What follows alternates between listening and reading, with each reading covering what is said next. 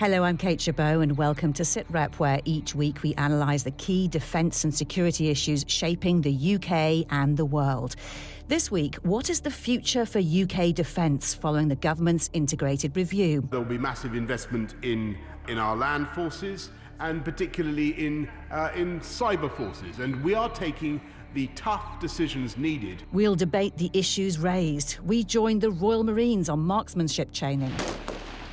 Night combat can provide a tactical advantage over the enemy, but it requires careful planning and preparation. It's why these commandos start with the basics under cover of darkness. And we ask how COVID has affected working life in the military. Actually, I think through the COVID pandemic, people have realised that they can flexibly work from home, so may not need to necessarily reduce their hours if they're able to work more flexibly. It's been billed as the biggest shake-up in the UK's defence, security and foreign policy since the end of the Cold War. Earlier this week, Boris Johnson set out how the government intends to protect the country's interests post-Brexit. There will be massive investment in, in our land forces and particularly in, uh, in cyber forces. And we are taking the tough decisions needed to modernise and improve our armed forces. And yes, it's expensive. Yes, it's expensive. It requires 24 billion uh, pounds to do it, but it means taking historic and difficult decisions now, and that's what we're doing. The integrated review of foreign policy and defence runs to over 100 pages and acknowledges the risks posed by increased competition between states, including the rise of China as a global force. There is no question that China will pose a great challenge for an open society such as ours. But we will also work with China where that is consistent with our values and interests, including building a stronger and positive e-, economic relationship and in addressing climate change. The document says Britain will start to form new alliances with countries in the Indo Pacific region and warned that Russia is the most acute threat to UK security. It sets out how the UK will reverse plans to reduce its stockpile of nuclear weapons by the middle of the decade, potentially increasing warheads from 180 to 260. Further details for defence will be revealed next week. The Prime Minister said there'll be no redundancies in the armed forces, but Labour Labour's leader Sir Keir Starmer accused the government of presiding over cuts to the military over the last 10 years. The British Army is already 6,000 below the minimal level set out in the last review. It's been cut every year for the last decade. And it's being reported, Mr. Speaker, that the Army will see a further reduction of 10,000, alongside fewer tanks, fewer jets for the RAF, and fewer frigates for the Royal Navy. Last autumn, there was a new settlement of an additional £16.5 billion of defence funding over the next four years. But this week, MPs on the Public Accounts Committee said that cuts will still be needed somewhere because of a black hole in the budget for equipment the MOD was already planning to buy. Well, a short while ago, I spoke to the Conservative MP Tom Tugendhat, who is the chair of the Foreign Affairs Select Committee. I asked him if the Prime Minister got it right on China. Well, the Prime Minister actually set out some pretty harsh language on China that is slightly veiled, but it's worth exposing. The comments about human rights are quite clearly a criticism of what's going on in Xinjiang and Hong Kong.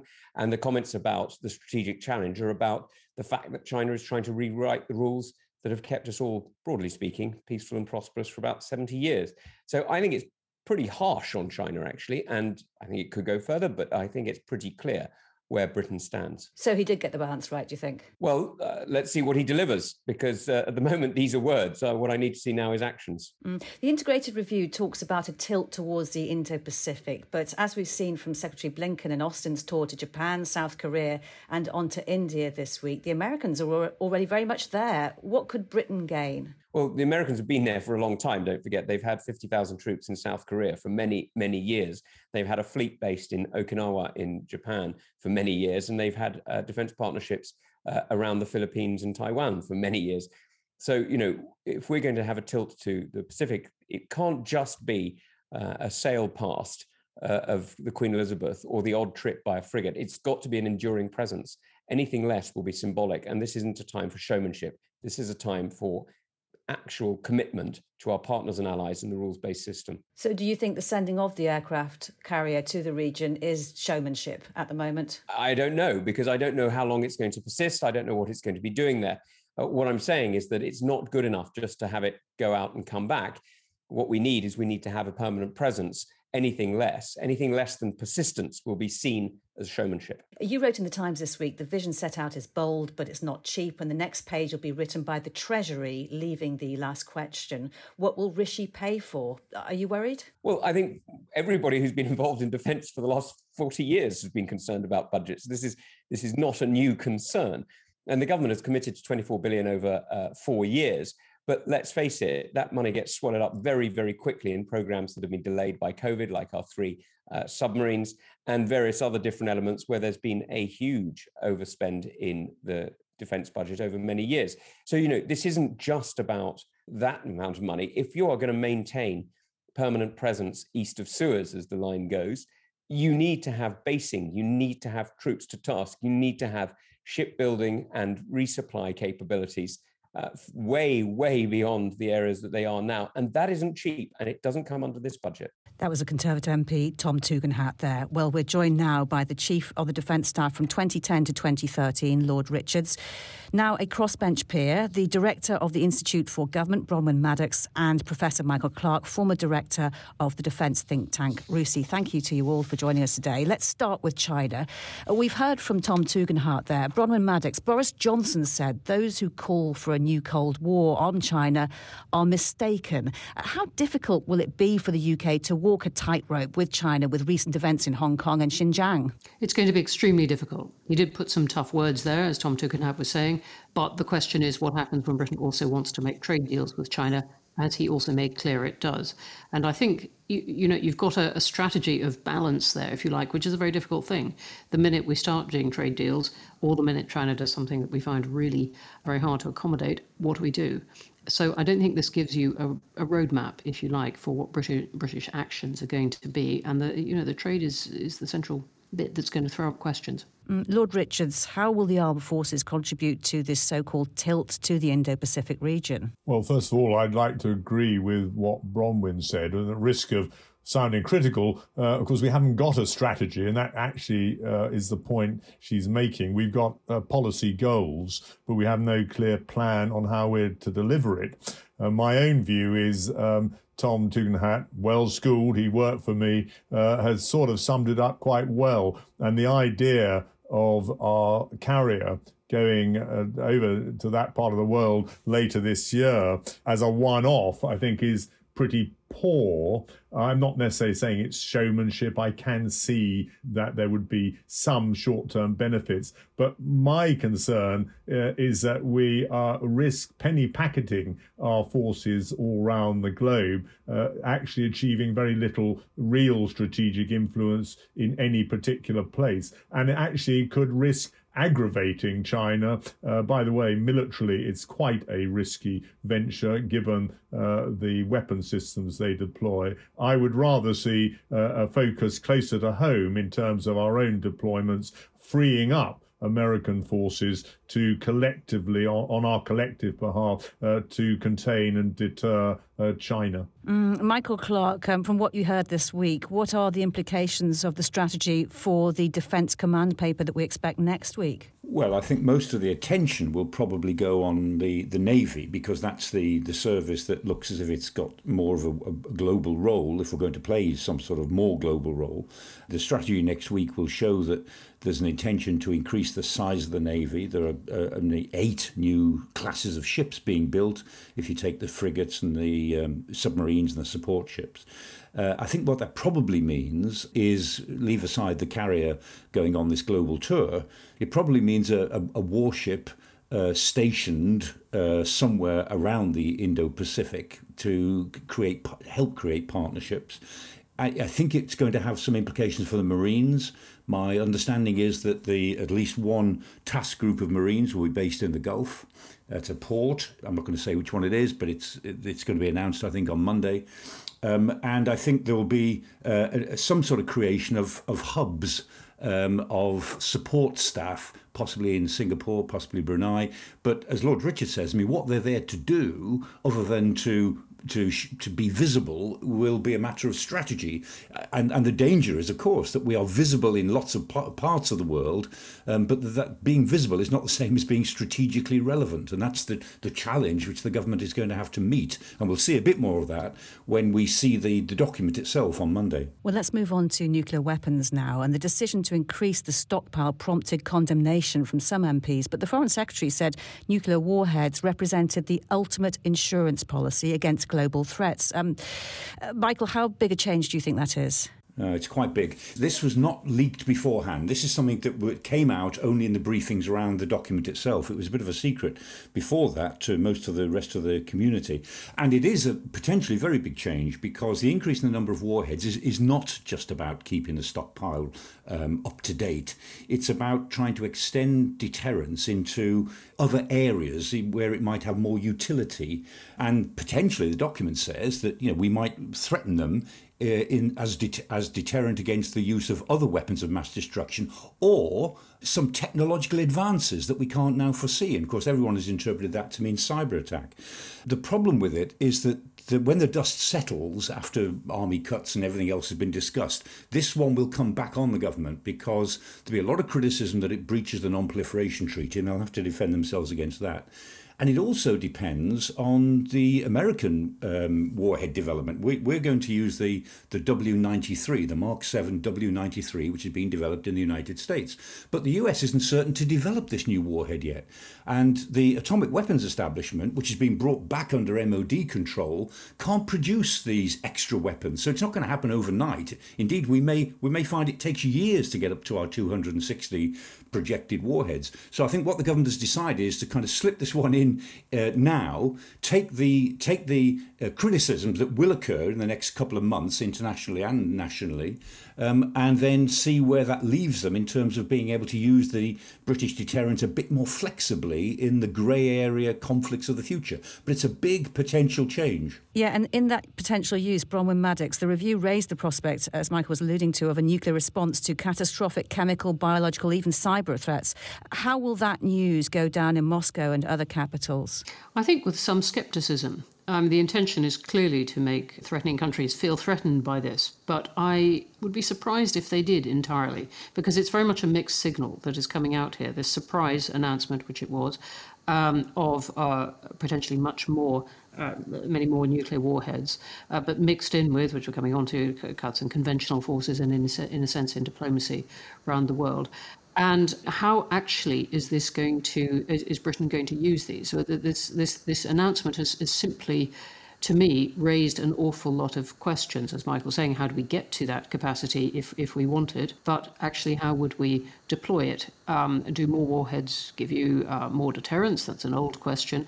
And what circumstances exactly might you use them? And then it does reverse the image that Britain has been choosing for itself for many decades of being the most progressive of the nuclear powers to reduce uh, the number of warheads. It doesn't answer well questions about what it's going to do in the Middle East uh, one of the big um, uh, silences in this uh, review to me. And Lord Richards, do, do, you support this change in policy? I'm slightly baffled by it. Uh, as Michael said, uh, it took most of us by surprise. It needs a major and proper debate because there's no doubt that we are now, for the first time, speculating about the United Kingdom using nuclear weapons routinely as part of conflict uh, as opposed to a absolute last resort. So it's a significant difference and needs to be properly debated and understood. Mm, now let's move on now to conventional forces and we'll have more details next week but the prime minister told MPs that the combined strength of the army including reservists will remain above 100,000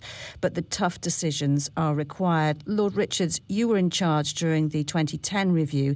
You had to oversee big cuts. What what do you think will happen next week? What, what would your advice be to the Prime Minister? Well, first of all, um, yes, I was CGS uh, then as opposed to the CDS. I inherited the, the overall lot just after the review. It's quite interesting that General Carter's being kept on, I think wisely, I understand, until the end of the year, so he can get on with executing the review, which I hope he's played a major part in.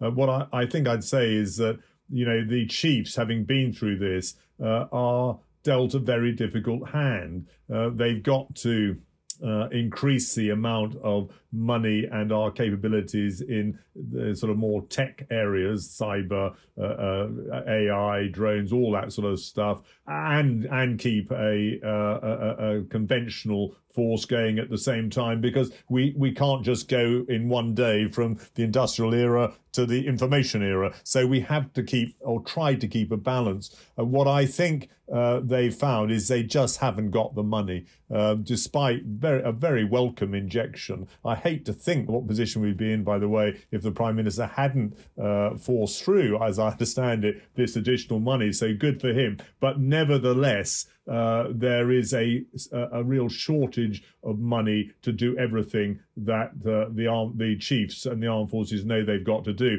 So they've they've kept a little bit of everything uh, in an attempt to keep these skills alive. I'm afraid uh, there are all sorts of implications for that, but it will mean that an army of around 72,000, and it's too clever to talk about reservists in that way, by the way, is just too small. I agreed an army of 94 when I was CGS. I came back as CDS a little later and found it had gone down to 84. It just isn't enough to achieve the goals, going back to the strategy, which is still uh, unclear, that to, to, achieve the goals in the paper we've just seen. Mm, Bronwyn Maddox, investment in cyber, space, combating disinformation. How much of future conflict will be in the so called grey zone between war and peace? Potentially quite a bit, but the, again, the amounts of money look comparatively small to what other countries have been spending. And comparatively late. Many were putting this in five or so years ago. So I share David Richards' concern about the money spread all over the place, if, if you like. And then coming back to the conventional forces and to my point about the Middle East, um, the, the, UK clearly in this review is trying to get itself out of the Middle East, uh, as is the US. And it talks about dealing with the Middle East on science and trade and all these kind of things. It's funny how the Middle East keeps uh, dragging people back in.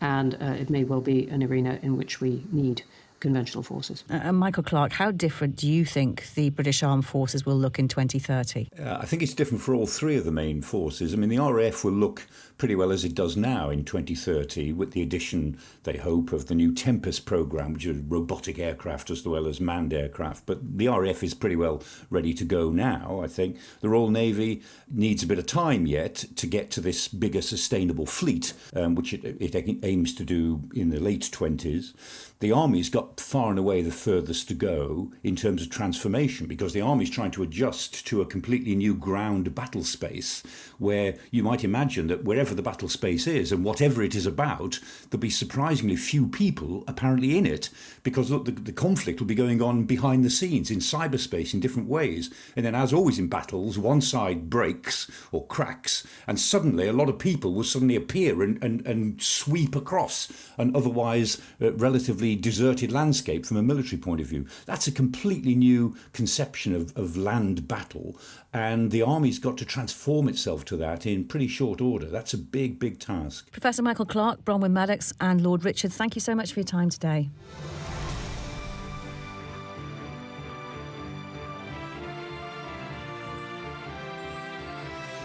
News, discussions, and analysis. This is Sitrep.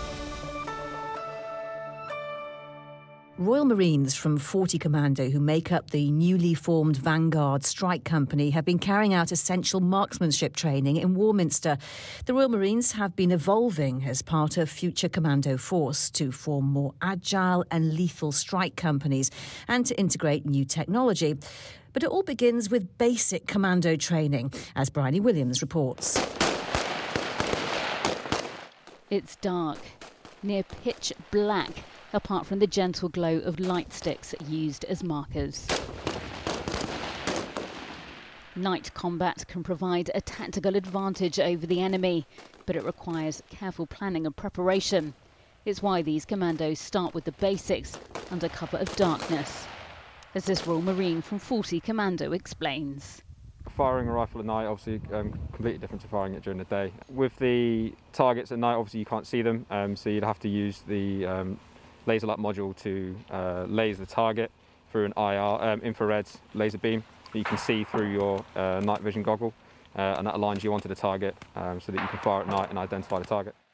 He didn't want to be identified, but you'll hear him describe some of the training that's taking place.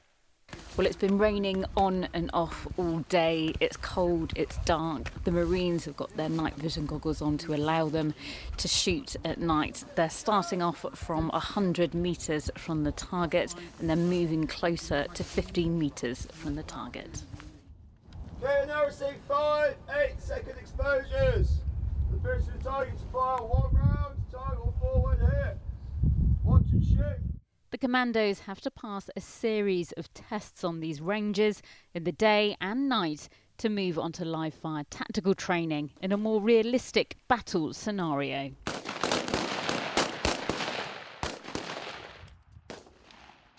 We'll be transitioning into a movement phase where we'll be firing on the move um, as teams and in the, from sort of uh, team level up to like a dozen or so men. Um, and to have that training at night at this level prepares you to be able to do that on the move um, at night and uh, as commando forces we use pr- primarily the night time as our, uh, as our assault hours and to uh, attack during the night. Working in groups of 12 rather than traditional sections of 8, day or night, is a future commando force concept. These Marines from 40 Commando will form part of Vanguard Strike Company, leading and informing how Royal Marines and Army Commandos will operate.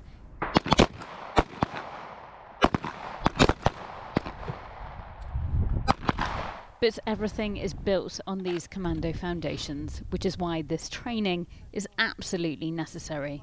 Starting back at the basics, basics is essential so that everybody's swept up and at the same level. Um, this is quite a basic package for now, um, but as we transition closer uh, through the year, we'll be developing more uh, tactics at a larger level um, to display the vanguard capabilities of the future commando force. Vanguard Strike Company will be deployed persistently forward as part of the newly formed littoral response groups. They'll be held at very high readiness for various operations, from crisis assistance to immediate offensive action. Bryony Williams reporting. It's exactly a year ago that the Defence Secretary announced the creation of a 20,000 strong COVID response force to support the fight against COVID 19. Over the last 12 months, we've seen military personnel involved in everything from distributing PPE to running testing stations. On top of that response, the pandemic has changed training, recruitment, and day to day life for many thousands of people in the armed forces. Earlier, I spoke to Helen Helliwell, Director, Armed Forces People Policy. She's speaking about the impact of COVID 19 on families at a Veterans Mental Health Conference organised by King's College London. I started by asking her how she thought the pandemic had affected the working lives of military personnel overall. So I think it's probably been really different depending on your circumstances uh, and how you've had to adapt and whether you've got caring responsibilities and where, where you're living, etc. So I think it's been a real mixture of experiences for people. And what have been the hardest challenges and problems? Um, and, and, again, I think it really depends on your circumstances. Um, but I think for those that were used to working in an office, it's um, not now working in an office and working from home, and perhaps the additional challenges that that's brought, particularly for those with caring responsibilities.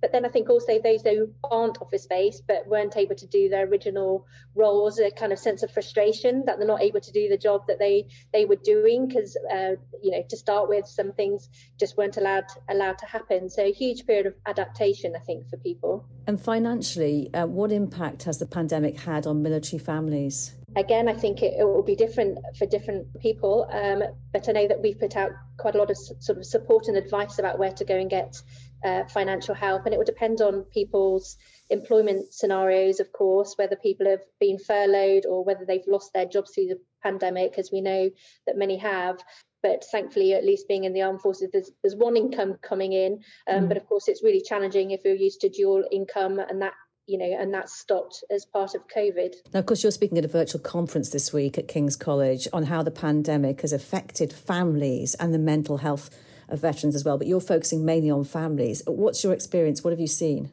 Again, the families have uh, proved to be incredibly resilient um, and a real enabler for armed forces personnel to deliver their core roles. I think it's been different and interesting this time because often um, perhaps they, the armed forces member is married to a key worker. Um, so it's been really important to ensure that the key workers are uh, prioritised in going out to work. So some real interesting discussions, I think, between whether the armed forces person was doing a key worker role or whether, you know, if they were married to a doctor or a nurse or a teacher, um, and particularly when there was no childcare or schools were shut, um, who needed to stay at home and take on those caring responsibilities at a time when perhaps our wider family and support networks weren't available to us. I mean, in that context, do you find that military families have been more resilient or, or actually more affected by the pandemic? Because traditionally, you might you might think that military families are particularly resilient because the way they have to accommodate operations and military life. What what do you think the experience is? They're having to get used to being um, very self-sufficient when perhaps a, a, serving partner is away means that there, are, there is a lot of resilience there and a lot of self-sufficiency. Perhaps more difficult this time when childcare settings were closed or when the wider network of families and friends that you normally rely on, particularly in the military community, isn't available. But yeah, I do think that um, people's experiences of use, having to be so self-sufficient has probably put in really good stead in, in helping with this particular pandemic. What has or, or can the Ministry of Defence do uh, to help in this time? What more can they do? Obviously, we've adapted a lot of our policies and processes and allowances to be as flexible as we can, um, allowing people to take um, compassionate leave, for example, if they're not able to come into work because of caring responsibilities. We've been particularly conscious about our serving contingent who are overseas and the impact of um, travel restrictions, corridors, um, isolation periods, etc. So, been working hand in glove with the Foreign Office um, on on ensuring that our people have as much support as they can working overseas, um, thinking about children in boarding schools, etc., etc. So a lot of work has been done on that, and I think we continue to review our policies the longer as we as we learn to live with COVID and as other countries adapt and perhaps mm-hmm. have different kind of entry exit requirements, etc. And what about veterans? Is there anything more that can be done to support them at this time? We know in particular that the charity sector has been really hit through COVID and not being able to do their usual fundraising. So we were able to target an additional £6 million last year to service charities, specifically helping armed forces community and veterans.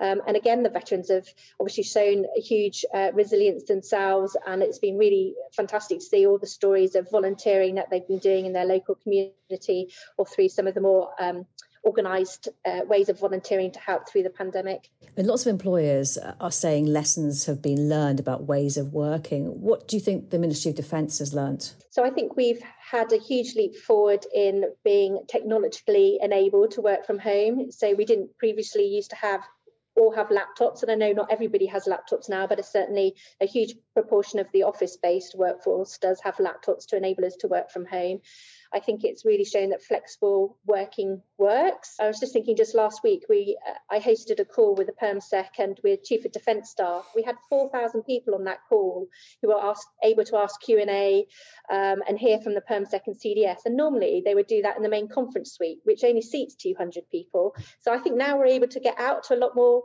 people um, because we're doing it all remotely, but also people are having um, sometimes, you know, a, a better work-life balance. I know that's not the same for everybody, and it was and it's very different working from home when you've got homeschooling and childcare. But now the children are back at school and childcare settings are open, it's a different experience working from home. And I think we've all got to know each other a little bit better. We've all got to know our family situations a little bit better. So I think we've come closer together as a community. You know that we um, introduced flexible service only in 2019 from the armed forces.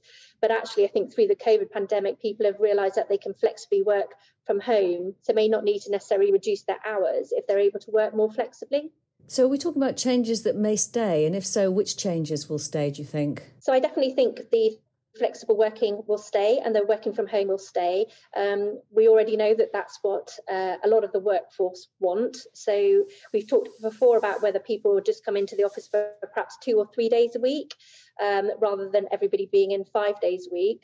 Um, and that's kind of being worked through at the moment through our future workforce programme. Helen Helliwell, Director, Armed Forces People Policy, speaking to me earlier. And that's it from me, Kate Chabot, and all of our guests. Don't forget, you can always get in touch with us on Twitter. We're at BFBS SITREP. And while you're online, why not subscribe to the podcast so you never miss an episode in future at bfbs.com slash sitrep. For now, though, thanks for listening. Bye-bye.